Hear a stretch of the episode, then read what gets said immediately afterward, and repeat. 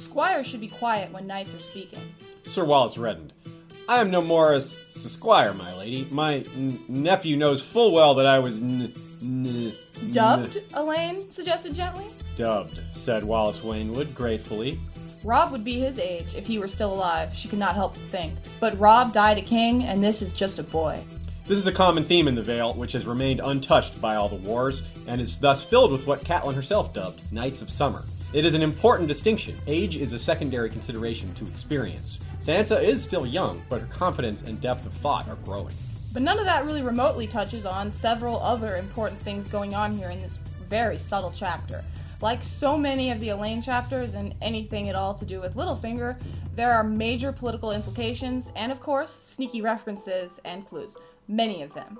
Gather round and put on your plotting caps and enjoy Alayne 1 from the Winds of Winter. So, hello and welcome to another episode of History of Westeros podcast, a podcast dedicated to George R. R. Martin's Song of Ice and Fire book series, as well as HBO's Game of Thrones. Now, we've been focusing a lot on the television show the past few weeks, but this episode is focused on the books, specifically the Alayne chapter from The Winds of Winter, and thus it does have spoilers for all of the books. We almost used a different ch- quote to start this episode. We almost went with Pimply Gingerlad and nothing else. I argued strongly for it. she almost won, too. I would have been in honor of one of the young entrants to this tourney, who we'll speak about later.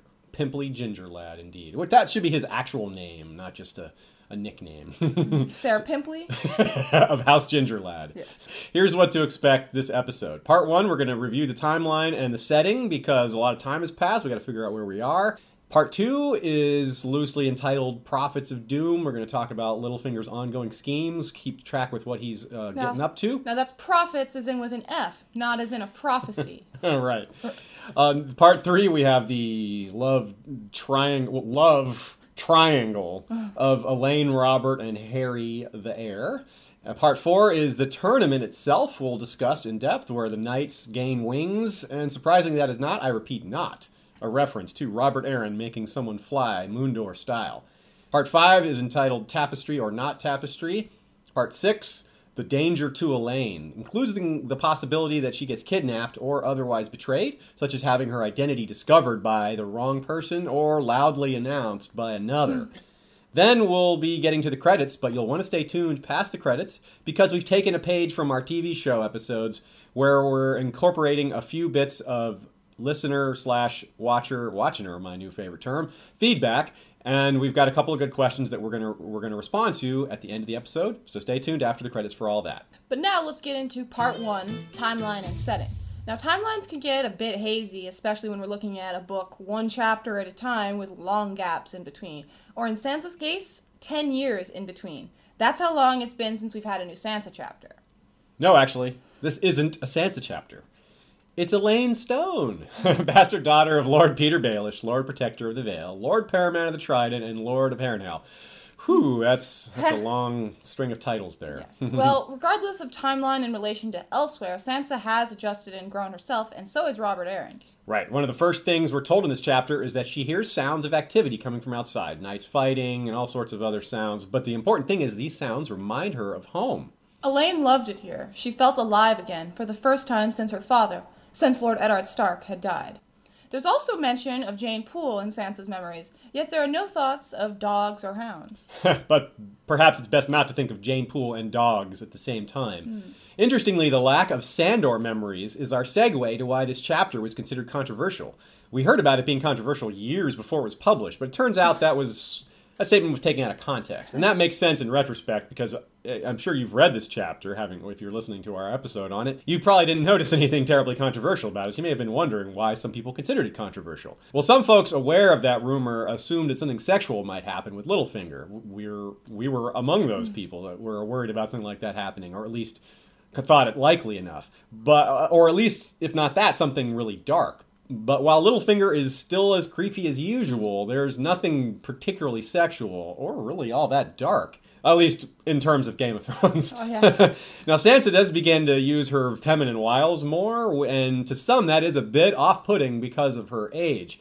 Then again, this is nothing compared to Mercy, and Arya is, of course, younger than Alayne Sansa. Yes. Uh, the controversy turned out to be really limited to what Elio, Gar- Elio Garcia of Westeros.org, of course, uh, perceived that Sansan shippers feel, you know, as in those who feel or hope that Sansa and Sandor will get together. Right. Uh, he thought that the fact that she doesn't really think of him at all would stand out to those fans. And here we were thinking there would be rape or murder in this episode. but besides the controversy, there are a number of other curious things mentioned and repeated in this chapter.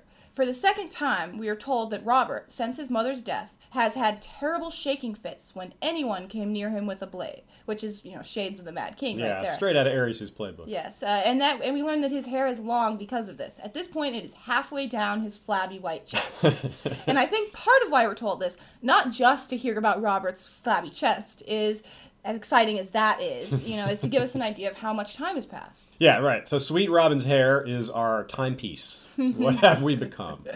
Let's talk about news from the outside. That's a good way to figure out where this this Vale, particular Vale chapter fits in with the other chapters happening around it. There's no news from King's Landing that appears to have reached the Vale with regards to Cersei's walk or the death of Kevan Lannister, for example. So that's that's Yeah. important. Now, Littlefinger, he may know some of this, some of those things, and maybe just hasn't told them. But they're pretty big events, and word would likely be widespread. And so, it's a safe assumption that this is happening just before or around the same time as the A Dance with Dragons chapter, and definitely before Mercy. Right, but it looks like what we looks like we might be about to see some of those pieces of big news come in. At least one of them, if not more. Yeah, old Oswell, who had arrived last night from Gulltown on a lathered horse.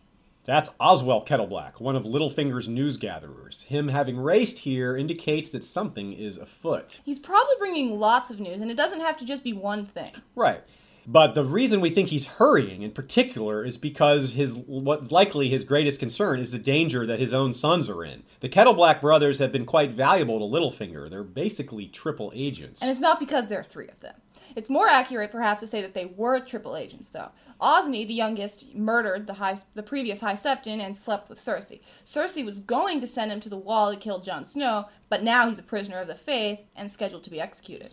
Osfried, the middle child, was commander of the Gold Cloaks until Cersei's imprisonment. He was removed from command and later arrested by Sir Kevan. He also will be forced to face Sir Robert Strong in trial by combat. Osmond, the eldest, is the one that Cersei added to the King's Guard. Kevan had him arrested as well, and he also is going to face Sir Robert Strong in trial by combat. Now, in a morbidly funny twist, he claims to have been knighted by a, some Sir Robert Stone. Sir Gregor wore a great stone fist on his helm. So, there you go. One set for regular execution, and the other two set to face the Kyborg. In other words, all three of them are set for execution. Surely nothing is more important to him than the lives of his sons, you know, to Oswell, of course, and so we'll have more on this developing situation later. To clarify something I said a minute ago about them being triple agents, the three Kettleblack brothers pretended to work both for Cersei and for Ty- Tyrion through Bronn, yet they were really working for Littlefinger the whole time. So they were. They, that's what I mean by triple agent. Moving on to the question, though, big question, I think. Was someone in Littlefinger's chambers? There are papers strewn about, um, which could just be wind, but it could be something more. But, I mean, who might have done so? Yeah, we don't really have a lot of good guesses. A servant in, in working for somebody else is possible, but I think it's more likely that we're just meant to notice that these documents. This, this, the scene is set that way so Sansa can pick them up and look at them, and we get to see a list of competitors for the tournament, which is a reminder to us that Littlefinger is likely to manipulate several aspects of the event, especially who is invited. So now's a good time to check out our supporters page, historyofwesteros.com slash supporters. Existing supporters, check your chosen name and make sure it's what you want. We, we've been giving people fun names to recognize their support for the show, and some, some have chosen by, them, by you, some are chosen by us. Good times. Yeah, it's really neat to check out the nicknames that we've chosen and everyone else has chosen. Yeah, so uh, have fun with that and make sure that your name is appearing the way you want. And real quick, shout out to some of our uh, particular supporters. The Northern Champions today will go through Bloody Blake the Avatar, longtime supporter, Sir Benjamin Coldwater, Knight of the Frozen Lake, and Sir Alexander Greencloaks, Scion of the Snow River. Now we'll move on to part two Littlefinger, still on the rise. You know, it's the strangest thing, like a false sense of anxiety. I wouldn't say we have concern for Littlefinger. I'm not worried about what happens to him because he's not a character I have an emotional investment in as far as like I hope he stays safe. But the higher he climbs, the harder it seems he'll fall, and he just keeps on climbing, and no fall seems terribly imminent, even though it's Yeah. bound to happen Yeah, I eventually. mean, I, maybe, guess. yeah, maybe we're in for a surprise. Yeah, yeah, it could sneak up on us. So here comes with the prophets of doom slash the prophets of winter. There's food stocked at Gulltown, which is one of the major ports in all of Westeros, one of the only five places in Westeros that is considered a true city. And Petyr is leveraging the coming food shortages, i.e., winter. The sun was slanting through the thick yellow windows, and dust motes danced in the light like tiny golden insects. Though snow had blanketed the heights of the Giant's Lance above, below the mountain the autumn lingered, and winter wheat was ripening in the fields. Autumn lingered is a key phrase there, a clear indication that winter is not far away, that it's being that, that autumn is being pushed away in favor of colder times.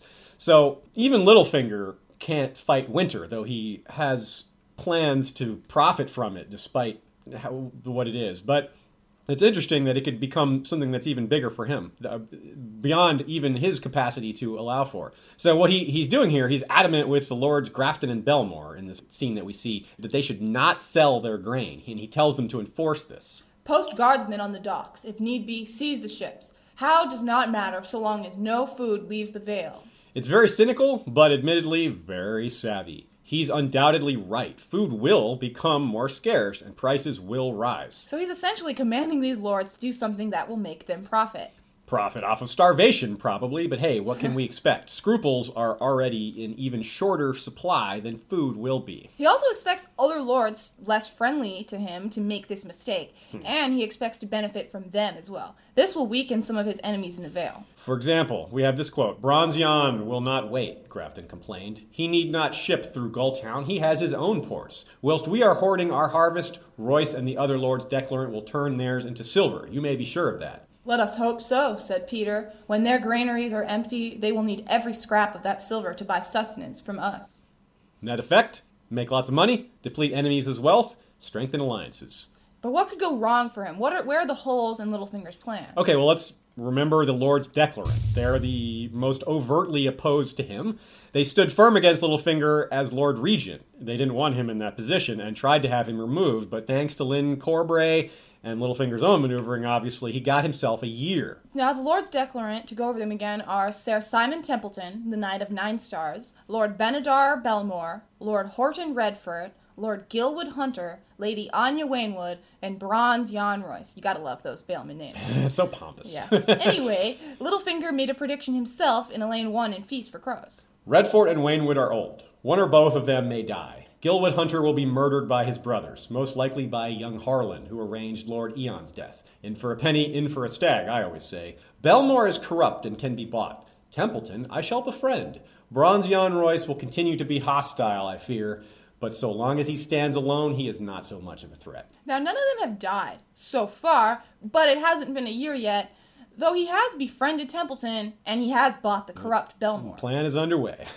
Waynwood herself is cooperating in the matter of Harry and Alayne and attending with her kin, so that's seemingly handled, at least at least for the time being. Gilwood Hunter is nowhere to be seen, but he's the one predicted by Littlefinger to be murdered. Yeah, he doesn't even he's not even mentioned in this chapter at all. Now, Bronze Yohn Royce is a problem, but Littlefinger is keeping him in check by alienating him from his potential allies, and as we just saw, he's predicting money and food problems not too far off. Now, Lord Horton Redfort is the other potential problem, and his son is married to Bronze Yohn's daughter, so he's tied to the most obvious enemy of Littlefinger.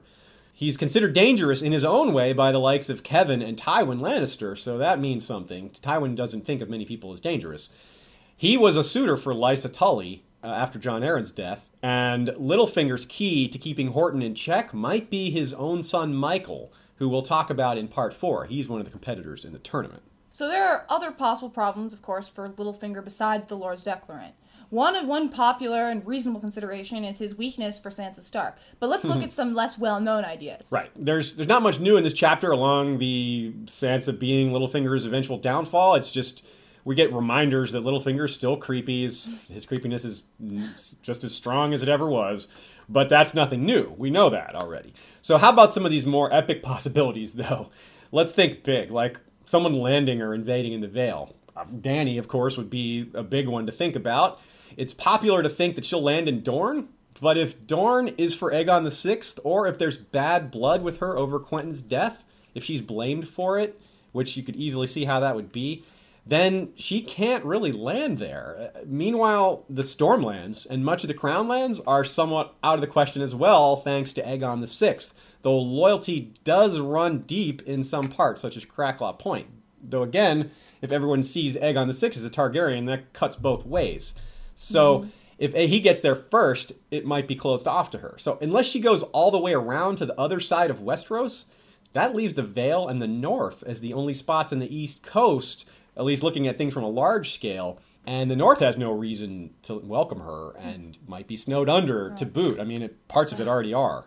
Yeah, but you should keep in mind that Daenerys can land almost anywhere she wants if she some, somehow has a truly massive army and or effective control over her dragons. That's right. She can always force her way in. but it's also important to remember that of all the kingdoms, the Vale and Dorne are the most intact, the least touched by war. Of those two, the Vale is more populous and richer, and less embroiled in the pre-existing alliances and grudges. That's right. Very important there. So the Vale is this is why Littlefinger has made it his base. Lots of reasons why this wouldn't work though, such as the Vale itself becoming hostile to Daenerys for some reason, or again because Aegon the Sixth wins them over first, or because they just prefer a male claimant. Yeah, that's kind of the way the Andals tend to be. Although we certainly have seen women ruling the Vale in the past, yes. but it's definitely worth entertaining as a possibility. The other major unknown, as I said, is winter. There's there's snow in the Riverlands in Feast and a giant storm near Winterfell. So the Vale itself could feel the effects, and it could be soon. We've and we, there's hints in this chapter that it's it is coming soon. Littlefinger clearly expects this, of course, but if it's a lot worse than even he could predict, I don't know what'll happen. But even the best laid plans of Littlefinger and and other men, mice and Littlefingers. Uh, yeah, it begs the question. Way, yeah, it could be waylaid by winter. Yeah, it begs the question of what Littlefinger would do against the others exactly. Yeah, what would he do about that? He's great at handling and manipulating humans, but what some, would he do about the brothel girl? yeah, the little icy icy girls. Let us move on to part three, the love triangle of Alayne, Robert Arryn, and Harry the Heir. It's a bit of an awkward love triangle, really. There's not much actual love involved at all. First, Alayne and Robert, we'll go through these in different pairings here, hmm. and it's interesting to see her influence growing as he grows more attached and dependent on her. Yeah, I mean, without a mother, she's even more vital to him, and Robert dis- dislikes the company of almost everyone. I love you best of anyone. Sansa, she has the power to make him feel sorry and remorseful, something that, you know, we haven't really seen from Robert. Sansa asks him, Would you dishonor me that way? The boy looks stricken. No, I never meant. How do you think Alayne's influence over Robin will play out? Honestly, I think that he's just so doomed that it likely won't really be relevant. I mean, if she, but if she does, you know, she might influence to him to buy out lemons from the entire world, not just Dorne. Yeah. One idea I had, though maybe not very likely, is Elaine turning Robin against Littlefinger somehow. Right now, I'm not so sure she has the impetus or reason to do that, but she could do it if she wanted. I'm thinking if, yeah, if circumstances change, I think she definitely could. I think she's got that kind of hold over. Him. Yeah, she has more hold over him than Littlefinger does. yeah, yeah. Sansa probably won't influence Robert's er- thoughts on Harrold, which are decidedly negative already. Yeah. And this is likely Lysa's influence. Robert thinks that Harrold wants his seat, which you might think is his mother's paranoia coming out, but really, he really he has plenty of justification for being worried about this. Yeah, Harrold is more Falcon than Falcon. Littlefinger knows this and keeps them apart. You are in the Falcon Tower, Sir Harrold, Alayne put in, far away from Sweet Robin. That was intentional, she knew. Petyr Baelish did not leave such things to chance. So Harry looks like Jon Arryn, and it doesn't seem like Robert looks at all like Jon Arryn. He doesn't have his father's hair color or his mother's hair color, and he doesn't. It doesn't seem to really have many of Jon's features at all, whereas Harry has several. Men old enough to have known Jon Arryn in his youth said Sir Harrold had his look. She knew he had a mop of sandy blonde hair, pale blue eyes, and aquiline nose. And yeah, it doesn't seem like Robin has any of those features at all. Yeah. So uh, he's he's a little maybe even a little jealous of that. It's it's interesting to look at the way people look in a Song of Ice and Fire. You can look at these features and be more certain than you could in the real world because in the real world genetics is a lot more random than in a Song of Ice and Fire. Yeah, it wouldn't be surprising at all for a redhead and a blonde to have a kid with brown hair. It would it would just be pretty average. But George doesn't work that way. His world works differently. His genetics are specifically said to have magical elements to them, such as something that we delved deep into in our Weirwoods episode. I think it was part three of our Religions and Magic series. We do two parts on the Weirwoods. I'm not sure whether this theory was in part two or three, but the whole series is worth listening to. And in it, we talk about bloodlines possibly being tied to weirwoods and other things like that. But outside of that, this is why some people suspect that there might be something going on with, with Robin's parentage. Maybe that Littlefinger is his father. But we're not going to get into that in this episode. Tease. so it's just not it's not just his features though, where Harrold is you know, encroaching on the Arryn name. There are even clues in his coat of arms. Yeah, nobody suspects the butterfly pointed out, um, and I thought it was pretty interesting that that Harry's arms are quartered, of course, which is pretty obvious. One quarter of it is Waynwood for his mother, another quarter of it is Hardyng for himself slash you know his father, and two quarters of it have the Arryn sigil. And this is you know really presumptuous, especially considered considering that he's doing this in front of Robert at his tourney. Yeah, usually you don't put two quarters of a quartered sigil towards your just your grandmother's side. It's a Yeah. clear he's clearly emphasizing Yes. the Arryn blood inappropriately, which is not what people are usually allowed to do. I mean, you don't have it's not like there's some universal body that approves all sigils. nope, you can't wear that. You can't wear that. But but the sigils, as we know, are really important in Westeros, and so Harry is really making a statement with his quartered arms are kind of rare. We see them on the some of the some of the phrase use them. Big and Little Walder, for example, Yeah, House, House. Horror, Yeah. It's another example. And Yeah, usually a lot of times they're to claim, you know, more more prestigious relatives, you know, besides just, you know, But Harry's just Yeah. really emphasizing the Arryns. Yeah, just- yeah. So this that's that's actually noteworthy. Very sneaky little uh, reference there, but it's pretty important. So let's get back to the actual uh, love triangle here. Harrold and Alayne is the other pairing. Now Sansa's using what she learned, not just from Littlefinger, but from Cersei, who, while not Littlefinger's equal in most things, surely knows more of using beauty as a source of power. excuse me while I imagine Littlefinger using his beauty as a source of his power. Hmm, let's see. Yeah, yeah, I'm not getting anywhere with that either. now back into Storm of Swords. Sansa sat with her hands in her lap, watching how the queen moved and laughed and tossed her blonde curls. She charms them all, she thought dully. How I hate her. Well, maybe she just hated her because of who she was, not because of what she's doing. Because Oh. in this chapter we have. Sansa tossed her hair, took a sip of wine, made him wait. How can you forgive someone who is unforgivably rude? Will you explain that to me, sir? So Sansa plans on giving her favor to someone else to get a reaction from Harry, who a- who had just asked for it in that previous scene. One possibility is Roland Waynwood because he's actually a good fighter, and that would, you know, that would make Harry work for it, kind of. And then we have this quote. After that, Sir Roland Waynwood swept her up and made her laugh with mocking comments about half the other knights in the halls. So it seems like she, if she's going to ask someone that he's a pretty, he, she seems comfortable with him. Yeah, she's. It's the last thing in this chapter is her considering who she she tells Harry she's promised her favor to somebody else, even though she hasn't, but she's mm-hmm. going to and act as if she had made that promise already. So she is definitely toying with him, and it looks to be working because he we, when he's first introduced. He's super rude to her. We saw that. He just calls like, "Why would I want to be escorted anywhere by a Littlefinger's bastard?" And she keeps her cool. Other people kind of talk him down a bit and like point out how rude he was. And then later, he's coming and apologizing. He's like, I'm so uh-huh. sorry. So Sense is like, yeah, now I've got you where I need you. And you know, he's not wrong to feel this way about Alayne Stone. She is Littlefinger's bastard, and I, I, I wouldn't be too happy about this marriage myself coming into it, especially knowing that you're being told who to marry. Yeah. So it's going to be interesting to see if Harry, for example, if Harry were to find out who she really was Oh, before it's time, that he would, would, he would feel like such a fool. yeah, that would make him. You wonder if maybe he has already learned by that point. I don't think he has, but that would that would ex- partly explain why he became nice after being such an ass at first. but I think it's more what we're told, in that he just realized he was being an idiot and. Mm-hmm. You know, has to win Sansa over. Or Alayne, pardon me. All right, let's talk about part four the tournament. Four and sixty knights had been invited to vie for places amongst Lord Robert Arryn's new Brotherhood of Winged Knights, and four and sixty knights had come to tilt for the right to wear falcons' wings upon their war helms and guard their lord. So basically, to make the eight is the whole point of the tournament.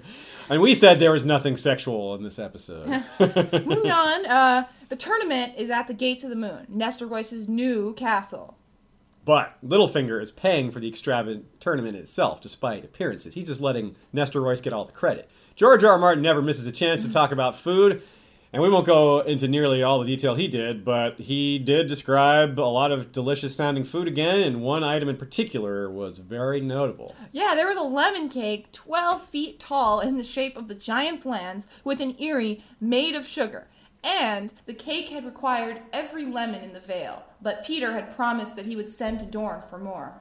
so this extravagance is a clever play. He's getting ne- Nestor deeper and deeper in his pocket, and in addition to relying on him for his title, Yeah, you have to remember that Littlefinger's removal would put Nestor's own seat at risk since it's Littlefinger's signature on the document granting him the Gates of the Moon. If Littlefinger's decrees are overturned, then Lord Nestor Royce goes back to being Sir Nestor Royce. without this famous castle hmm. under his control. So he does not want to lose that. And Nestor, of course, being from an ancient line of Andal slash first man nobility, because the Royces have a hmm. lot of first man ties still. He's very proud. We've that's pointed out in general of amongst these lords of the Vale, and Nestor is we're given specific examples of that throughout A Feast for Crows and in a bit in this chapter as well. So he is he gets acclaim and honor for holding this big tournament, and it's something he craves is, is acclaim and honor and pride. And this is a good example of Littlefinger understanding how to subvert people. He's giving Nestor what he wants, all the while making him more reliant on.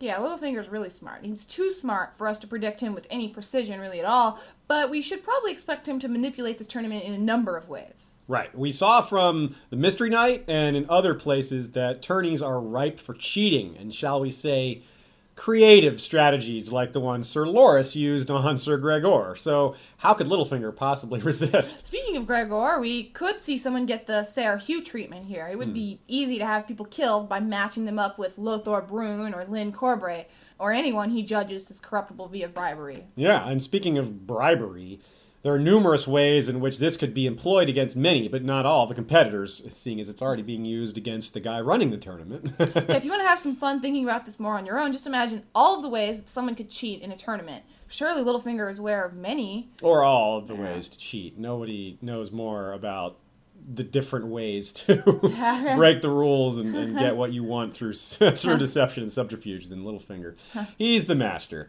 Let's talk about what they're fighting for here. They're fighting to join this Brotherhood of Winged Knights. This is cool. Also known as B O W K, Bok. Bok, bok, Bok, the Winged bok. Knights. Are they chickens? yeah, they're chicken knights. they're like uh, what's his face from the Brienne runs into the Knight of the Bloody Chicken. He- he, the guy who he fought. so the Winged Knight is essentially the Vale's Age of Heroes equivalent to say Lann the Clever or Brandon the Builder. House Arryn and the snooty and all nobility of retrofit this legend so as to make the Winged Knight Sir Artys Arryn. But the OG Winged Knight was actually a first man and was around long before the Andals came to the Vale. I love how was- you phrased that. yeah, OG. Yes. OG Winged Knight. now, this whole thing is Sansa's idea. It's her design and concept. You know, she may just have a future in marketing. Westerosi Definitely. marketing. Uh, she'll come up with some new house slogans. If winter, when winter comes, she'll change House Stark to Winter Came, you know, etc. But this really is a, a well done idea, and Littlefinger himself says so. And of course, Littlefinger would never miss an opportunity to use praise as an excuse to get creepy. he had smoothed her hair and kissed her forehead. What a clever daughter you are. He's not exaggerating, though. The more we look at this tournament, the smarter it seems. A particularly clever part is that normally a tournament offers cash prizes. Of course, Littlefinger could manage a big purse easily, but it's nice for him that they will come for no gold at all. Although apparently there are prizes for the lesser events, this is nominal. Littlefinger is not stinting overall, however. Like Tywin, he knows the value of impressing people with wealth, even though this isn't it is his wealth, but it's being projected through Nestor. There were gifts as well, splendid gifts. Each of the competitors received a cloak of cloth of silver and a lapis brooch in the shape of a pair of falcon's wings. Fine steel daggers were given to the brothers, fathers, and friends who would come to watch them tilt. For their mothers, sisters, and ladies fair, there were bolts of silk and Myrish lace. Lord Nestor has an open hand, Alayne heard Sir Edmund Breakstone say. An open hand and a little finger, Lady Waynwood replied, with a nod toward Petyr Baelish. Breakstone was not slow to take her meaning. The true source of this largesse was not Lord Nestor, but the Lord Protector. Now, the prize most sought after in this tournament is The eight victors would be expected to spend the next three years at Lord Robert's side as his own personal guard. Now, Littlefinger, you can't really expect lords or heirs to commit to that, so it'll mostly be unlanded knights, younger sons, and the like. Only a few of the competitors are even married, as we see that, though a few were promised, only three were wed. Now, this look vaguely re- reminds me of Daemon Blackfyre, who's and, in more than one way. It's not just the way it looks. We have here a bunch of young, unmarried glory seekers and second sons, which is those are the people who flock to Daemon Blackfyre's banners. And Daemon had a winged helm too. So I don't I don't think there's anything meaningful in that comparison as far as what to expect. But it's kind of neat to see that parallel. Now, the, the appeal of this Brotherhood of Winged Knights is pretty straightforward enough to explain, as Littlefinger does here. They're young, eager, hungry for adventure and renown. Lysa would not let them go to war. This is the next best thing a chance to serve their lord and prove their prowess. They will come, even Harry the Heir. More importantly, though, the winners will be hostages, really, due to their own honor and skill, even. Normally, the king would worry about the loyalty of the Kingsguard Knight if he had a conflict with that knight's family. Jaime Lannister comes to mind, of course, and Jaime was also sort of an effective hostage of Yeah. Aerys. But the tables are turned in this case because Littlefinger is not particularly concerned about the life of Sweet Robin in the long term. So these winners will actually be hostages. Yeah, Littlefinger will have leverage over all these families of these knights, having these noble sons particularly precious due to their skills, given that they'll have earned their wings. And they'll be right there under his roof, far away from their own families, thinking they're doing the job of honor and getting this noble, uh, getting noble attention for this, you know, for, for what they've done here and for what they're doing. But really, it's just they're just under Littlefinger's umbrella and is subject to whatever plotting he happens to, to go down, whatever road he goes down with his next plot. So let's talk about who we expect the Winged Knights to be, because there's certain indications that Littlefinger has at least arranged certain things certain ways. Also, we can just look at who the, the best fighters are and make some guesses based on that. Yeah, so 64 will be competing for this honor, as you said before. Eight will win. Considering that the winners will, you know, help us understand that who Littlefinger might have leverage on, and it'll help us see who will be close to Robert Arryn. Now, this also reemphasizes Littlefinger's interest in manipulating the tournament. One person who would want Robert Arryn out of the way is Harrold Hardyng, of course, but he's considered a poor fighter and not considered a legitimate contender, really. So, he his inclusion is interesting. He's going to enter the tournament, but probably not get very far. I don't think Littlefinger wants him to to be one of the eight for a lot of reasons. No, he doesn't want that lockdown without being able to get married. Right, that's a bad idea, and it, but it doesn't look like a problem because it doesn't look like he's going to earn his place through natural means. Yeah.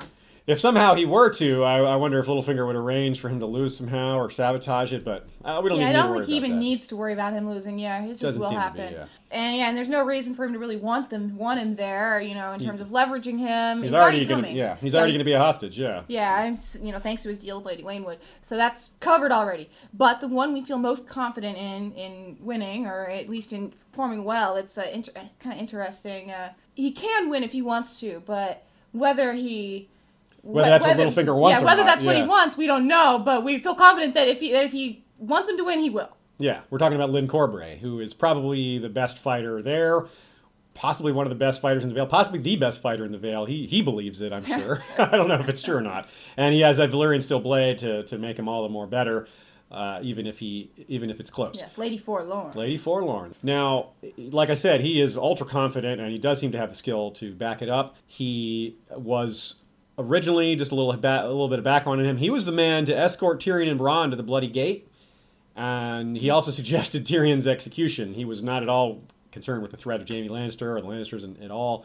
He wanted to send his head to Jaime. yeah, and a bit of a funny side note as well, since we're talking about his backstory. House Corbray hired Littlefinger's Braavosi sellsword grandfather. That's why Littlefinger's ancestors came to Westeros, and that led to well, Littlefinger being where he is today. So it's kind of funny that the Corbrays hired the the Baelishes long a while hired, back, and now, they hired them. now the Baelishes hired the Corbrays. A couple generations later. yeah, how the worm's turned. so we have this reference to Ser Lyn Corbray's new squire. What's more interesting, and we'll get to later, is his former squire. But his current squire, he calls a lout. So this seems to be, be uh, this seems to have been a, a bribe seems to have been involved in this particular taking of a squire. Lyn apparently accepted like a squire's dowry, I suppose, for taking this squire on. Uh-huh. And this is just more proof that he can be bought out. But it's also there's also rumors going around that he's always out of money. That little that he's in need of money at all times. Mm-hmm. And this is and Sansa had actually figured out as far back as Feast. Littlefinger confirmed it later, but she figured out that Lyn was on Littlefinger's side during that scene with the Lord's Declarant. That was when her suspicion turned to certainty. And how shall you reward him for this service? Littlefinger laughed aloud. With gold and boys and promises, of course. Ser Lyn is a man of simple tastes, my sweetling. All he likes is gold and boys and killing. Lyonel, Lyn's brother and Lord of Heart's home, is already friendly with Petyr, with Littlefinger arranging the marriage of Lyonel to the Gulltown merchant's girl, who, who brought a staggering, quote, staggering dowry of her own to make this match because that's typically what you need to marry oh, someone yeah. who is common born to nobility is lots and lots and lots of cash. Yeah. so Lyn is in his in this chapter Lyn voices very loudly how angry he is for Littlefinger arranging that marriage. However, it's probably fake. But what need have I for heirs when I am landless and like to remain so thanks to our Lord Protector? No, Lord Father, I need none of his brood mares. the sneaky interpretation uh, from our our friend and co-analyst Rhaenys Targaryen, she suggests that Lyn may already know that plans to take out Lyonel have been made. In other words, Lyn may be expecting one of these promises that Littlefinger told Sansa is keeping him in line, and maybe he's promised to take out Lyonel for him. But turning that around, it could be Lyn that is the one being lied to, and Lyonel is the lord that is more important to P- Littlefinger's future plans because he's got this money and all these other things. So maybe Lyn is the one he's planning on setting up and selling out at some later point. I wouldn't expect. I wouldn't be. You can never be too sure with Littlefinger. he may have plans for both. He may just be planning on waiting to see what happens. He's just at the drop of a hat. He could throw one of them under the bus or sell one of them the other out, or both, or maybe just keep them both in line somehow. Yeah, I mean, uh, maybe Lyn just doesn't really want to be Lord anyways. He'd have to get married and everything, and he likes boys. His wife would care, probably. It's probably more hassle than it's worth, perhaps. Yeah, he was he was willing to be a suitor for Lysa Tully, but that's a whole different ballgame. Yeah, that, yeah, that's becoming very different. consort to the you know the Lady of the Vale. Yeah. Uh, so Sansa, however, seems confused because Lyn is so emphatic with and so just hateful. yeah, of Littlefinger. But yeah, it's he's a good actor apparently because even Sansa thinks that she's you know well maybe he's not really on Littlefinger's side, but that's. Uh, we're, we're very confident that that's just him acting. There doesn't seem to be any reason for Lyn to actually be upset about that. For for one thing, that marriage, the Li- Lyonel's his brother's marriage to the Gulltown girl happened before the scene with the Lord's Declarant, and mm. Pete and little, little Lyn was already working for Littlefinger at that point. So it's not like what is so nothing's changed. He's he's he's airing a grievance that he has you know uh, has been around for quite a while. So it doesn't it definitely fits perfectly in with the with the notion that Littlefinger is still has him well under control. Yeah, and plus, why would he be so loud about this if he actually felt this way? He would Yeah. want to keep it to himself. Yeah, it, it, it's well, it's possible with Lyn because he's just such a bl- Yeah, loud yeah, mouth yeah, such yeah, a, loud mouth, arrogant I guy. But I agree that that it does point way more towards Yeah. the plan still being in effect. Yeah. Littlefinger getting what he wants, but we don't know what exactly what he's got in store for Lyn. So that'll be interesting to see. Now, this is where things get even more interesting and a little bit more confusing. We have this relationship with his former squire.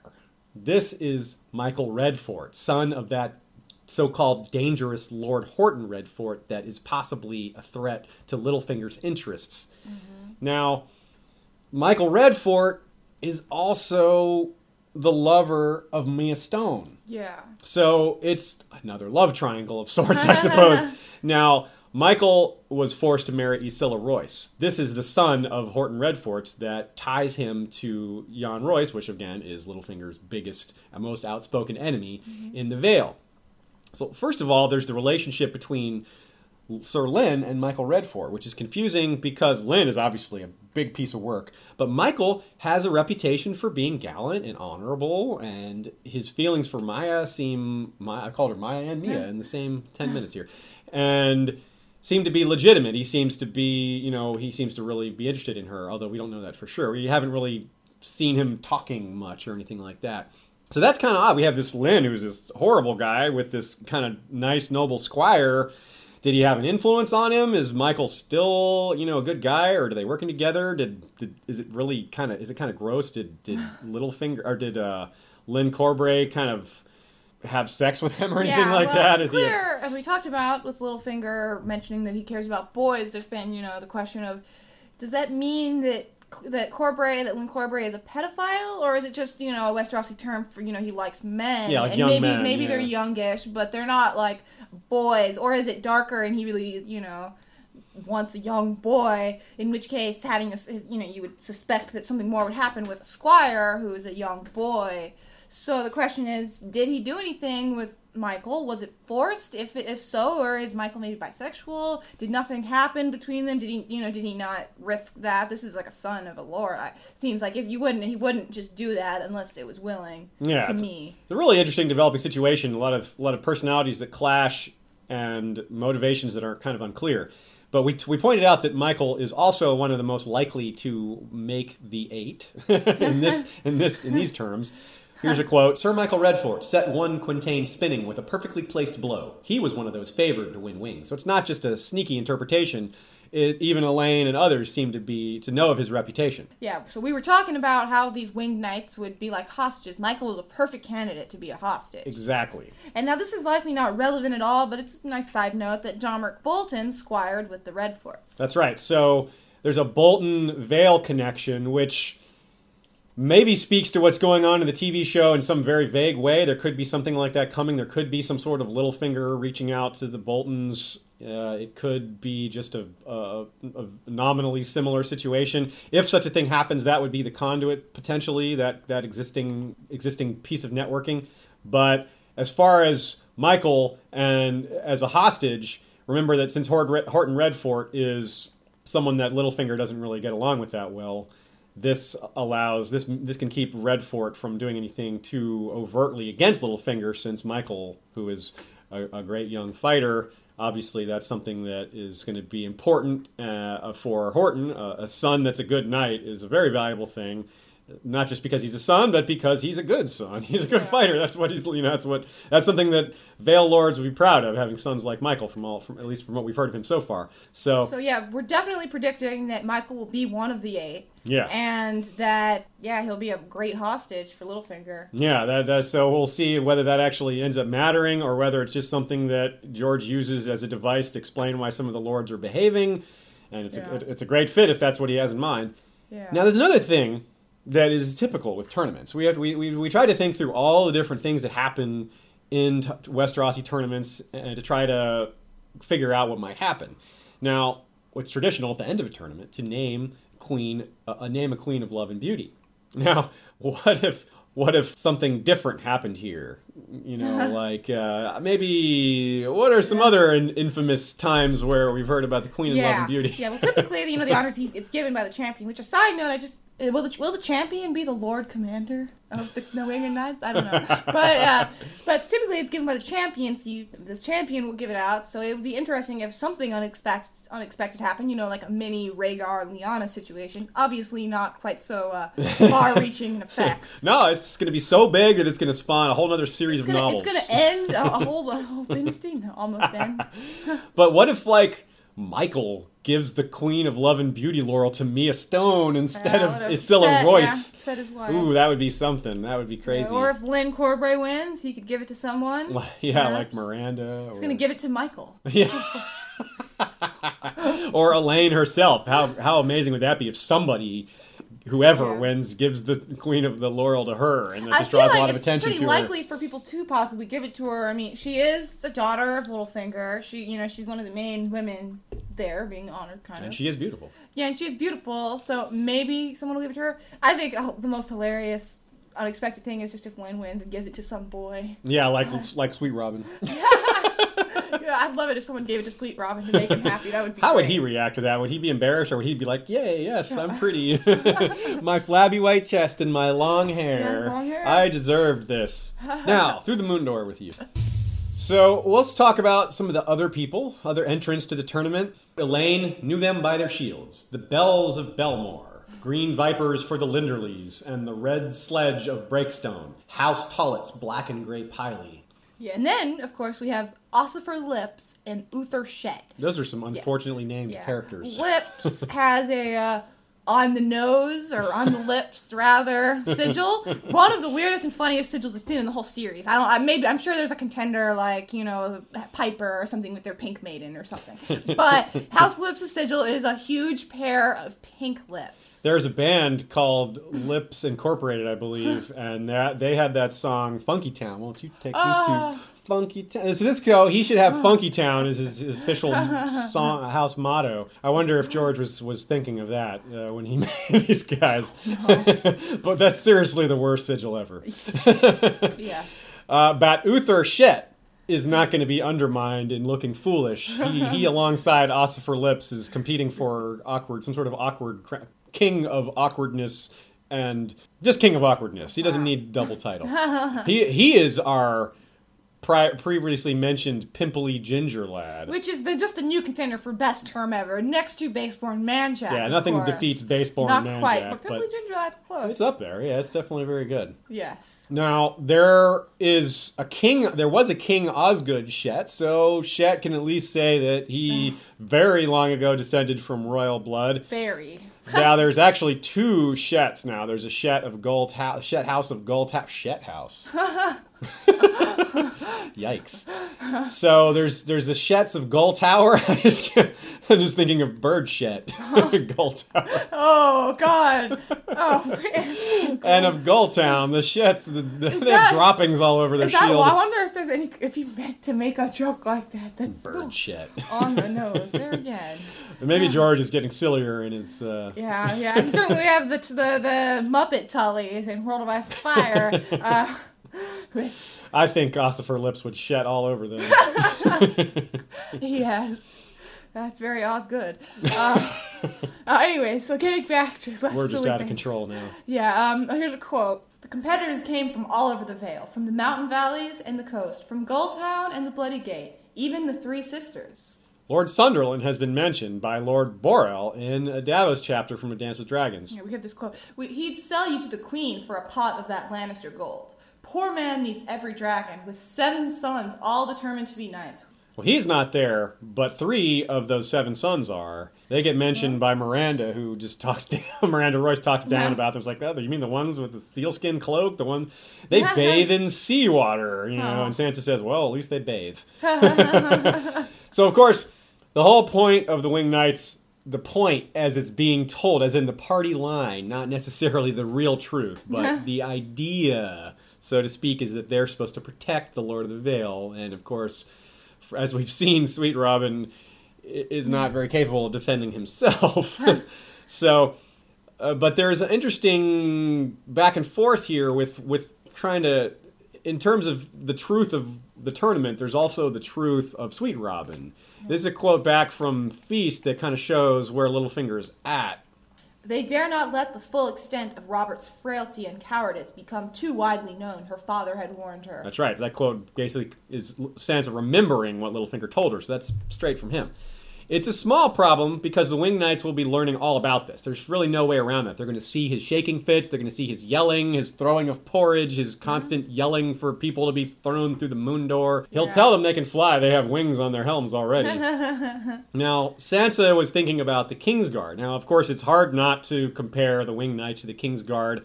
She thinks his own Kingsguard to keep him safe and make him brave. But she's wrong. This is not a Kingsguard. No. And not only that, Sansa knows that the Kingsguard that Kingsguard don't keep people safe, really. She's personally been acquainted with She that. should know better. Yeah, she should know Kingsguard better. beat her. Yes. Yeah, exactly. Exactly. mean- So, but now back to the Kingsguard. When Visenya formed the Kingsguard, she insisted that her brother, the Conqueror, choose men of loyalty first, skill being the second most important thing on the list.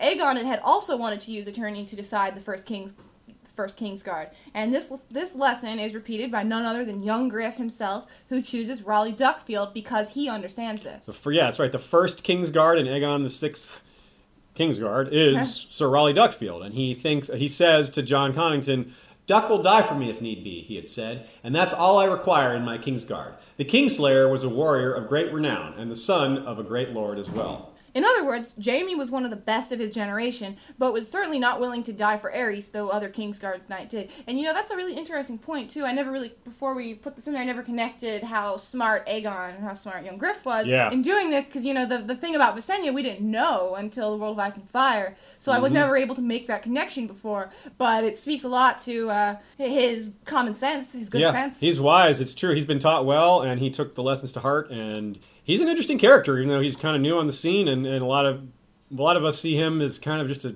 a temporary. You know, he's maybe the Mummer's dragon, maybe not going to be around for the end game. There's some reason to think he might be, Yeah. and of course, he's not the topic for I today. hope he is. I, I like him a lot. I, I think Yeah. what Varys is doing there is really smart to actually try so hard to, to raise someone to be a good king. Yeah. It's admirable. Now, the other thing about being in the Kingsguard, of course, is the, the point about Jaime Lannister was really good. Jaime did, in fact, kill the, his own king, and, and like Aegon said, he was a famous knight and was incredible with the sword. But he wasn't super loyal when it came down to it, and that's what really matters.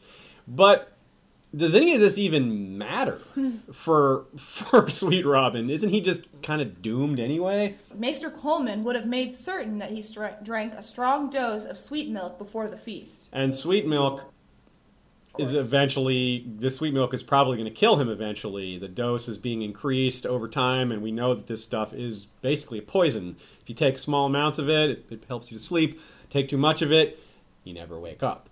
Like aspirin. Two aspirin kills a headache. Twenty aspirin probably kills you. Now, there's a bit of a parallel to Joffrey here, though, isn't there? It's he, we were, we're looking at a guy surrounded by great knights, killed Yeah. by poison. Although it's not, it hasn't happened yet. That is kind of how we're expecting him to go Sansa out. part and Sansa, uh, you know, privy to both both things. Yeah. Oh wow. Yeah, She's that part right I there hadn't with even thought of. Joffrey seeing the Kingsguard Knights not not protecting him, and here she's going to see Robert poison Kingsguard winged Knights not protecting him. That's a very good point. Now we mentioned that Petyr isn't terribly concerned with Robin's life, though he isn't exactly hoping for one of the winged knights to do that for him either. Yeah, maybe. I mean, maybe he is. Maybe he is a little hoping it would make He it easier for him. Maybe others That's might true. do it at the, the wrong point when he doesn't want it. But Yeah. he, but Littlefinger might also just be able to use one of them to take the fall for him. hmm That could be a big part of it. He could be setting someone up for that.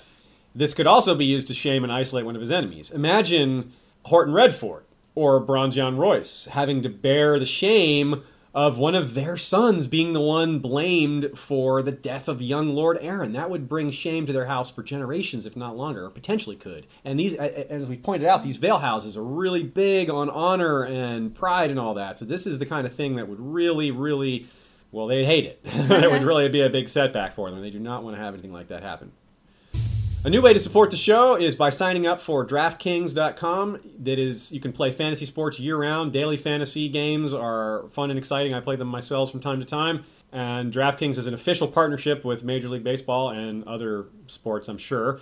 Uh, baseball is the one I keep the most eye on and the most uh, the most keep keep track the best of. So go to historyofwesteros.com and in the bottom right you'll see a link for Play Fantasy Baseball with Aziz. Sign up and DraftKings will help us fund the show a bit more. And if you do so, send us a message and tell us who you are. So Yeah, give us your can- tell us your screen name, and we can maybe even play some games Aziz together. Aziz's winner is coming. As in winner, winner. Yeah. I can't resist a good pun or a bad pun. Yes. I can't resist a pun. I always say there's nothing like a good pun, and that was nothing like a good pun. Muppets reference there for you. Okay, part five, the tapestries. Some of you might be wondering why the hell we're talking about tapestries, and others of you might be like, finally, they're going to talk about the tapestries. yeah, so we have this quote from the chapter. Lord Nestor was showing Lady Waxley his prized tapestries with their scenes of hunt and chase. The same panels had once hung in the Red Keep of King's Landing when Robert sat the Iron Throne. Joffrey had them taken down, and they had languished in some cellar until Petyr Baelish arranged for them to be brought to the Vale as a gift for Nestor Royce. Not only were the hangings beautiful, but the High Steward delighted in telling anyone who'd listened that they had once belonged to a king. More pride, more just these belonged to a king, more just propping himself up. So such a such a windbag these this Nestor Royce is. Uh, in some parts of the fandom, these tapestries are considered a potentially big deal. Now let's see if this is the case or not. They might have just been for Nestor.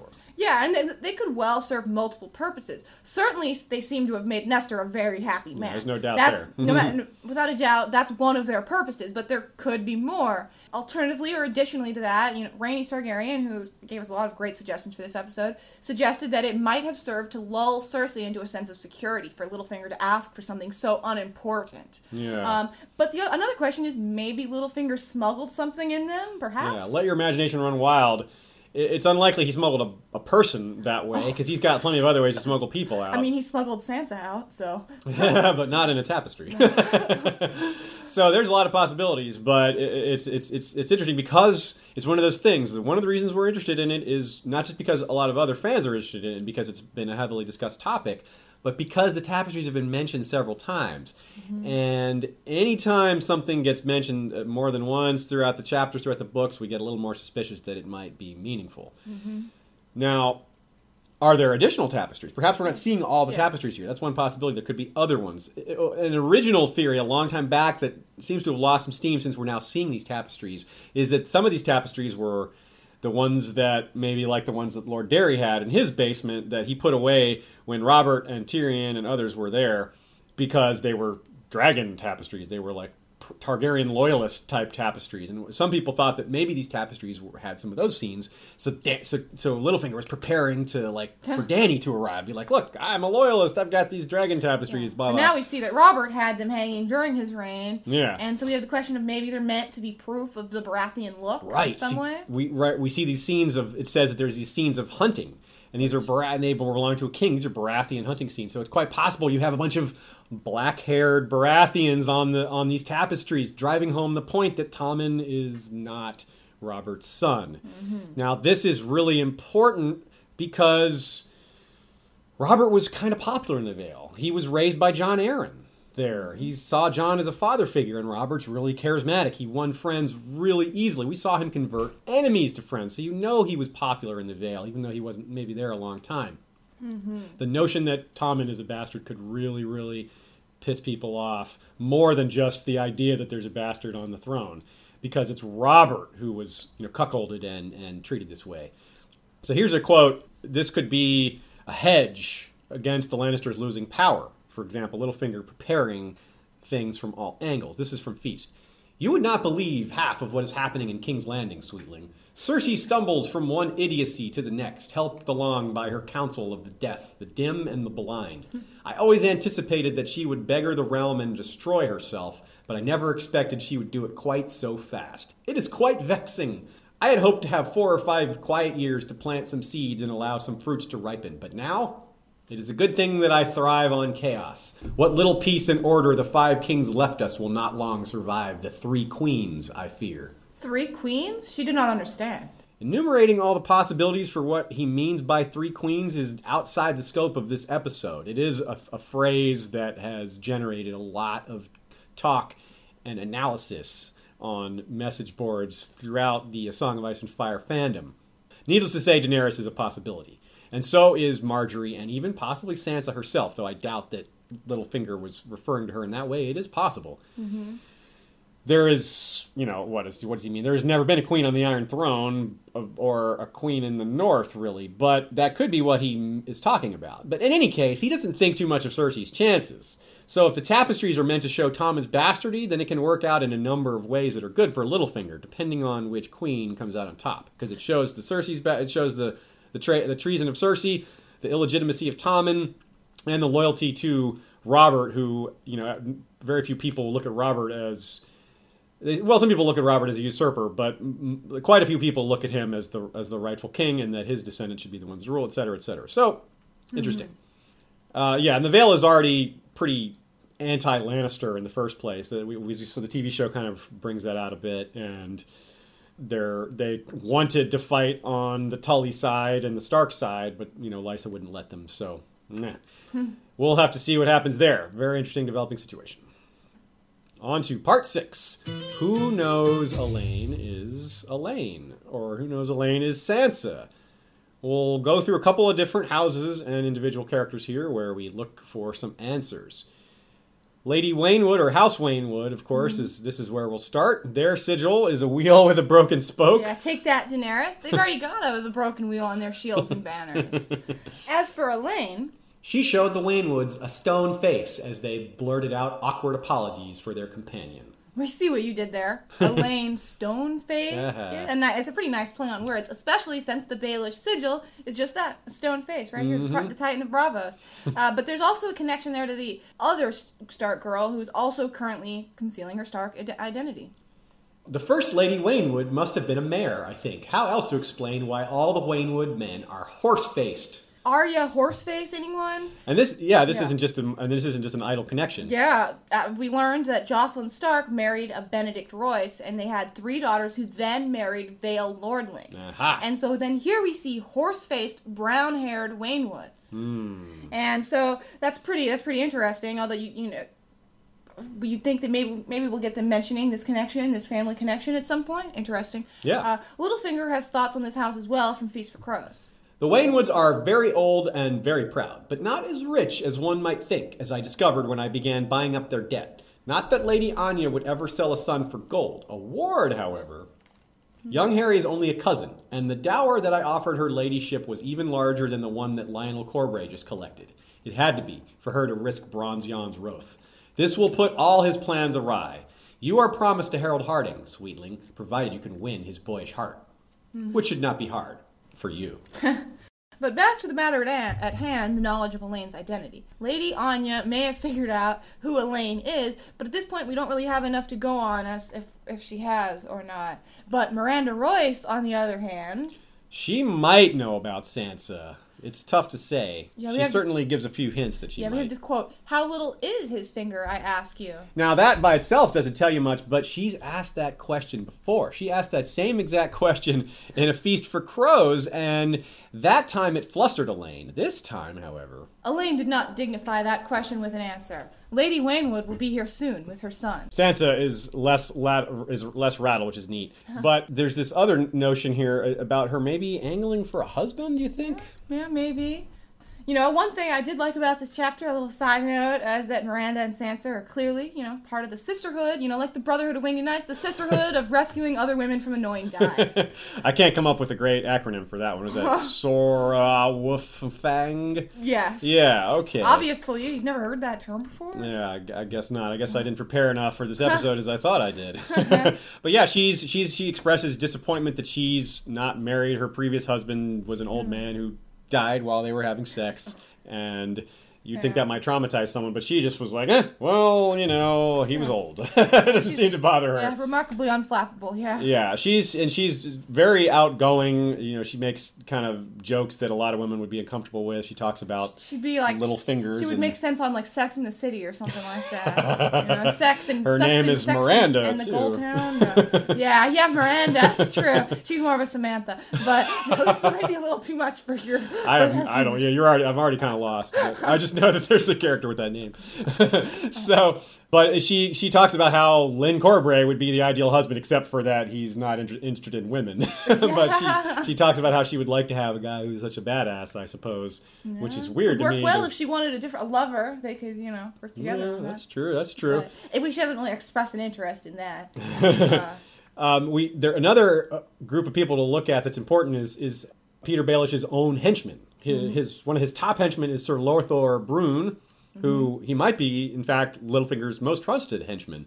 There's no reason for him to suspect his loyalty at this point. Lothor has done nothing that we've seen that except to stay loyal to Petyr. He's he was a bit of a bit lowborn, and, and Littlefinger gave him his chance.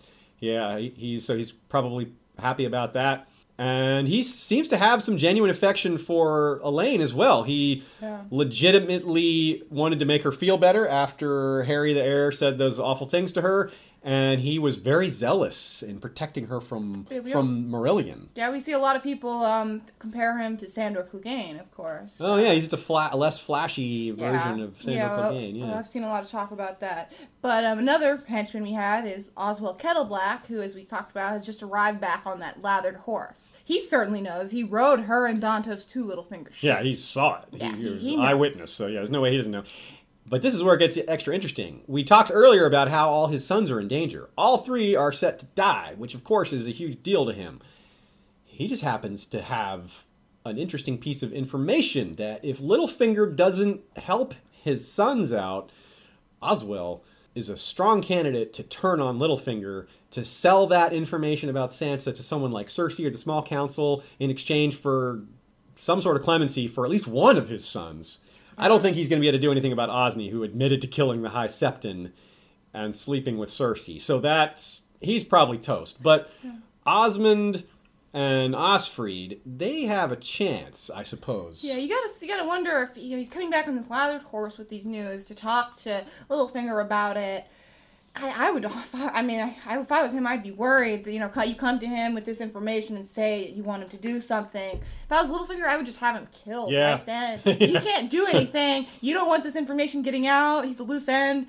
I would, I would just get rid of him myself. But maybe Oswell's smart enough to approach it in a slightly different way. Oswald might be aware that Littlefinger that he's a loose end now himself. He may, Uh-huh. he, he may be smart enough to figure out that he doesn't he's not going to fit in Littlefinger's plans anymore now that he's you know like you said he's a, he's a, he's he's a liability because Yeah. of he has this information and he needs something that Littlefinger can't give. He Yeah. need, not just needs it but wants it. He really wants his, his sons to, to live. Yeah. So he Big yeah. shock. Watch out for watch out for that situation. I think that's one of the most subtle things in this chapter, but it's really big. Yeah.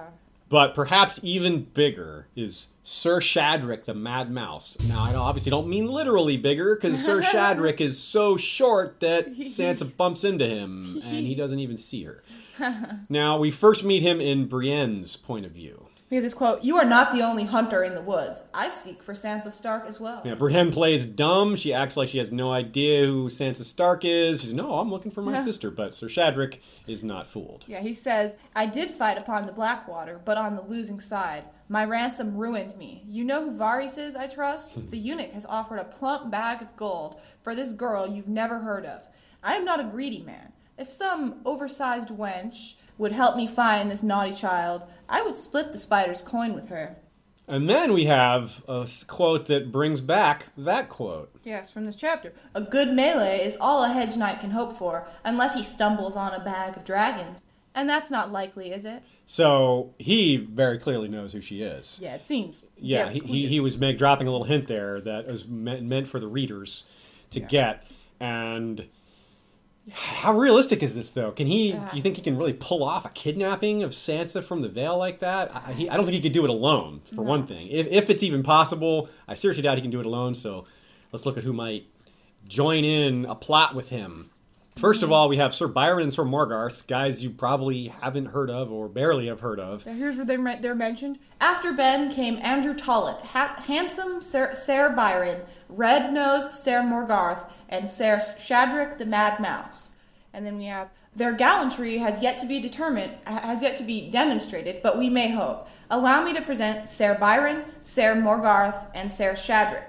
So Right, th- they're all together. yeah, yeah, they're mentioned together, which is interesting. And it's particularly interesting because when Ser Shadrich shows up at the Vale at the end of Feast, Littlefinger says, "I've hired more more sw- swords to keep around me." Ser Shadrich, Ser Byron, and Ser Morgarth are all together then as well. So they all arrive together at the Vale at the same time. They're still hanging out here together at this point. And if Ser Shadrich is looking for accomplices, well, look no further. Well, let's look further. Actually, those two are great candidates, though. But we just mentioned Ser Oswald Kettleblack. There's another possibility. It would be interesting to see those two work together if Oswald gets desperate. I really could see the small council releasing Osmund again. I think he's I think he's the least guilty of the of, of those three. So in exchange for knowledge of Sansa's whereabouts, I could see them making that deal. Especially if Osmund is or Oswald rather is willing to throw in a few more of Littlefinger's secrets in, the, in the bargain. Yeah, he'd, how- be, he'd be willing to say just about anything to save his sons, probably. The question of how exactly they would start this conversation is, you know, I have no idea how they would like. It's, it's pretty risky to like go out on a, on a limb there and mention, you know, your plans. Yeah. But if they did, Oswell would first inform Shadrich that the eunuch is not going to be giving gold to anyone, since he's no longer on the council. He'd have to convince them that their path to reward lies elsewhere. Of course, this might seem true to Oswald, but we know that Varys is actually probably willing to pay quite a lot for this information or for Sansa herself. So if Ser Shadrich doesn't try to kidnap, perhaps he'll just try to get as close to Littlefinger as possible. And maybe he just wants to be like, you know, a little mouse, or, you know, little birds, and he could just be a spy um, that sends info to Varys. If I don't know how he would send info to Varys, with Varys being, you know, kind of having to go underground, so to speak, that might be a logistical issue there. But Littlefinger is always on top of things. He's even prepared for this. He's even prepared for things going the wrong way. He's got his, you know, anti spying network set up, his double agent that we referred to earlier. This, of course, is Ser Lyn Corbray. Yes, it's ironic that Sansa may be saved by one of the worst men in the Vale. Ser Lyn will remain my implacable enemy. He will speak of me with scorn and loathing to every man he meets, and lend his sword to every secret plot to bring me down. Now, if he could undo the Lords Declarant, surely he, un- he can undo Kettleblacks and Mad Mice. Or can he? Are we in for a major twist here? and we'll leave that hanging. Thanks, everybody. Thanks especially to Rainey Targaryen for helping us with the timeline and a few of the points in this episode. Thanks again to our Patreon supporters who make the show possible. I'm sorry. By the way, I just wanted to mention we mentioned Rainey Targaryen a few times. I'd really like to mention she's in charge. Of, she does the Wiki Timeline project too. We'll put a link to her um, her on the description for the YouTube video. But it's really it's really a great resource that she's done. I just can't speak highly enough about it. It's true. Yeah. So yeah, thanks again to Rainey. Uh, and it's, it's- I know it's sometimes confusing to people to hear Rainey Targaryen because you think we're talking about. Of course. What does Aegon's sister have to do with helping you with the timeline? We have that same problem with there's a, a friend of ours who goes by the name of Lord Varsh who's also helped us on some different projects. He makes a little more sense to be given us. yeah, Lord Varsh having insider information, you might that, that could actually be taken multiple ways. yeah, But yeah, it does get a little confusing with having characters whose nicknames are the same as book characters. yeah. But anyway, thanks to our Patreon supporters. The, the funding from Patreon is the main thing that keeps this show going, that allows us to focus on our work here. So thanks to Hand of the King and First Lord Cash Craig, aka Vaxis, on the History of Westeros forums, our Warden of the North, and newly married, congrats, Lord Parker, the Bastard of Starkville, Breaker of the First Stone. Our Wardens of the South, East, and West are still open at this point. Our Master of Coin and First Counselor is Lord Robert Jacobs. Master of Whispers is Lord James the Scholar. Grand Maester Itai wears the jeweled collar of many medals. Rosie the Clever is our Master of Laws, and Lord James Tuttle is our Master of Ships. The History of Westeros, Night's Watch Lord Commander is Lord Commander George the Golden. The Lord, the History of Westeros Kingsguard is commanded by Lord Commander Shepard. Sir Troy the Steady swings the Valyrian steel blade Fate as the History of Westeros King's Justice. Lady Direliz of Castle Naki, the Alpha Patron, Lord Nathan of the Fire Fort, and Dan of the Red Mountains, Lord of the Great Bell, Lord of Great Bell, and Breaker of the Second Stone. Thanks to all of you and everyone else who supports us on Patreon. Those are some great names. So now we're gonna, as we talked about, talk a little bit as well. Some great ideas that we had that we saw on our forum. Yeah. we have a we have a thread for this chapter and threads for other things, but um, this is this is specifically from the Elaine thread. A little bit of background is uh, quite often when we're working on a topic, we post a thread in our forums to as a bit of a primer and as a placeholder for people to post their own thoughts and suggestions. A lot of times those make it in the episode, and we're going to do a better job of giving credit where credit's due as far as where some of these ideas come from and bringing up good suggestions and good questions. Especially in an episode like this where we have more time. This was not a very long chapter, and mm. although it was very subtle, yeah, I guess there was a little bit less to analyze than in some other chapters. I wouldn't say it was, you know, a light chapter. It was it was but no it was, it was no shorter. mercy in the Yeah. sense of mercy having so it being so meta with the with the play. Of course, it's just it's just pretty different from Right, that. and there wasn't some big battle like in the winds, like the Yeah. Theon chapter, or prelude to this Battle of Ice. or or having Fire. to think of three different point of view chapters, like in the Battle of Fire, you know, etc. Um, But it's really subtle. I- But I think it's the most subtle of all the of the spoiler chapters to this point. And just like, and it's very worthy of a feast for crows because a feast for crows. It was originally probably intended for a feast for crows or at the end of Dance with Dragons. I think it was one of the chapters that was cut at the last minute from a Dance with Dragons. So this chapter was actually written quite a while ago. We we talked about how it's the first Sansa chapter in ten years. It might have been largely written ten years ago, Yeah, though. yeah. So, or at least you know five six years ago. yeah. So anyway, on to these uh, notes from the forum. Yeah, we had uh, Wiz the Smith um, brought up these identical daggers that are being handed out, um, how they raised some alarm bells for him, and I thought that was a great catch at first. For you know, if he gave it to all the competitors, only eight people have the daggers.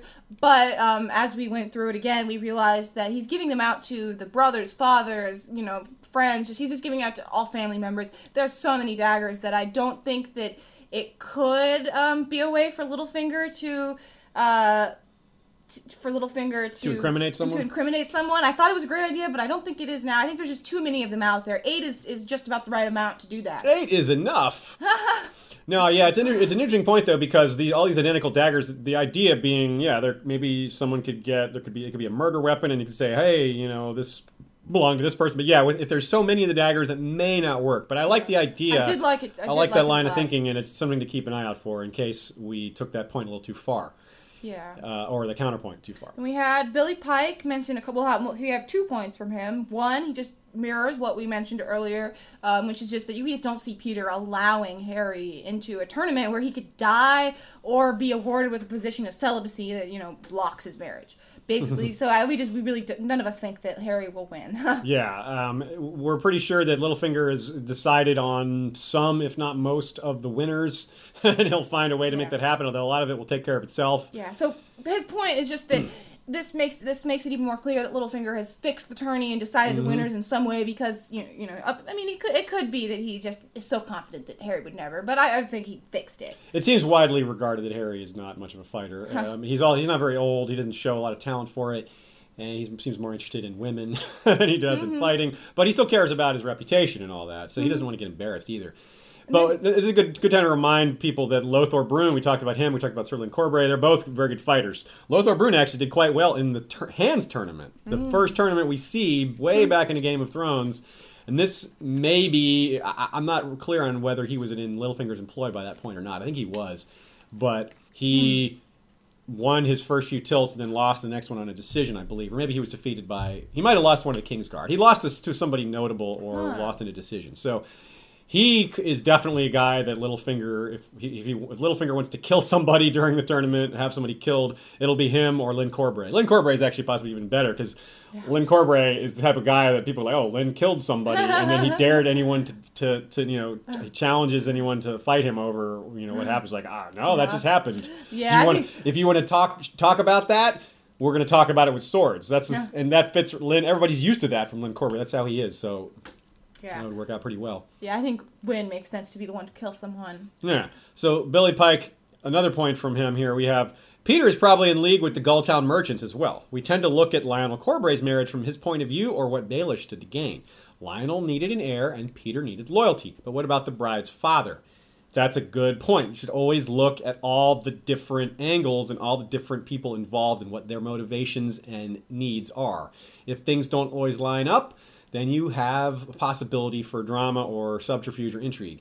So, continuing uh, what what Billy Pike said here, his family is marrying way up into a noble house of the Vale and certainly owes Petyr for making the match. The lords of the Vale have their titles and, and harvests, but debt, and the Gulltown merchants have money, but no noble blood or titles.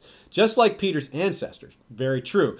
Petyr understands that side of things. He understands the mind of a merchant. They probably he probably has a lot of ability to make them at ease and think like, look, I'm one of you guys. I got I, I came up as a merchant, as a guy who made his way through finance. And that's that's a bit of, hmm. you know, common ground they have. So I bet Littlefinger is dynamite negotiating with uh-huh. merchants because they kind of see eye to eye. They both he knows that they're at the, where their interests lie with profit and hmm. knows that they seek more respectability. All all merchant families want to become noble families for the most part, and Littlefinger, being on the side of the nobility, is a man who can make that happen. So Billy also says persuading the merchants to make deals for food so great that the desperate lords of the Vale can't refuse ensures a very lucrative trade for both parties. But more importantly, winter is coming and the lords of the Vale can't eat silver stags. Yeah. Exactly. So they fall right. Some of this we discussed already. Some, they fall right into his plans. Yeah, so I think it makes a lot of sense. I, I maybe they offered Lord Royce. but, You know, we talked about how Bronze Yohn Royce is selling his stuff, and Littlefinger's happy about that. Maybe they made him such a great offer that he just didn't want to refuse it, and Littlefinger pushed them to make that offer. Is what he's saying. Yeah. which is a great, great idea. I thought. and it works too. It's it's it's it's also lowering the status of the nobles and raising the status of the merchants. Yeah. When winter comes, the nobles are a lot of the nobles because they aren't on Littlefinger's plan are going to be suffering. But these merchants are going to be the ones that have the grain, that have money and grain. They're going to be able to sell it at a huge profit, and that's going to increase their power. And it might give some other merchants the opportunity to buy their way into the nobility. And anyone who does that, once again, is going to be the conduit to that. Will be Littlefinger. He'll be the one to set that up, and he'll benefit on both sides. He'll benefit from setting up, giving, getting wealth to a noble house. They'll be indebted to him, and of course, any merchant that gets brought into the ranks of the nobility through Littlefinger will be very indebted to him. So once Yeah. again, he's just making things happen, setting himself up to be able to make things happen, and benefiting hugely from it all. Hmm. So that is all we have for today, folks. If you can't get enough of this chapter, other people have analyzed it, of course. My pick for uh, if you if you can't get enough of it and you just need more, my pick, my suggestion is to check out Wars and Politics of Ice and Fires episode on this very chapter. Their podcast is only about I think five episodes in yet, and it's got Jeff Hartline. You guys know. Nina Friel, Jim McGeehan, and Hamish. Oh, I forget your la- his last name. Militant Penguin is his uh, his handle on Twitter and on the, their blog. They're doing a good job. They had some audio issues for this getting started, but hey, so did we. Yeah, they got past their audio issues for the most part already. So. Uh, definitely check them out again. They have some good good thoughts on this as well. And just in general, I wanted to plug them because they're friends of ours and they're doing a good job. And we're going to hopefully work together with them at some point in the future. Looking As a- forward to that. As a side note, um, in terms of production values, uh, we've hit our first. Uh, we're you know about to make some upgrades ourselves in our production quality in terms of Right. getting a new camera. At some point, we're gonna get um, a microphone. We're thinking about getting those microphones where you put them each. Um, you know, you each have one individually. Pin Um, mics, yeah. If you happen to be uh, a watcher who knows something about this, we're going to be doing we're doing lots of research about it ourselves. But feel free to chime in if you have any experience at all in this kind of thing. Yeah, we could we could we are all as as we always are. We're open to suggestions and feedback with a Song of Ice and Fire stuff, but we're also open to suggestions and feedback for how we run the show. As we pointed out many times, and we mean it every time we say it. This is this show is a community endeavor. It only is possible because of the community who gives back so much. So we have learned to rely on you all, and because you're knowledgeable people out there, you guys know a lot. It takes. We tend to. I. I don't want to sound arrogant, but we tend to attract smart people. you guys, we have a very smart group of listeners out there. You guys are great, and so when you have a resource like that, we can't help but but throw that question out there and see what comes back. So thanks in advance, folks, for the suggestions and feedback, both for the show and for the technical side. And we look forward to continuing our journey towards the Winds of Winter. Hopefully, the next time we talk about the Winds of Winter, it'll actually be out or there'll be a release date. If not, we'll be reviewing another spoiler chapter, perhaps. and we'll be continuing on with our Blackfyre Rebellion series. If you're listening to this far in the future, or maybe some more of the episodes of Blackfyre Rebellions are already out. But in any case, we will see you all next time. Thanks for watching and or listening. Valar Morghulis.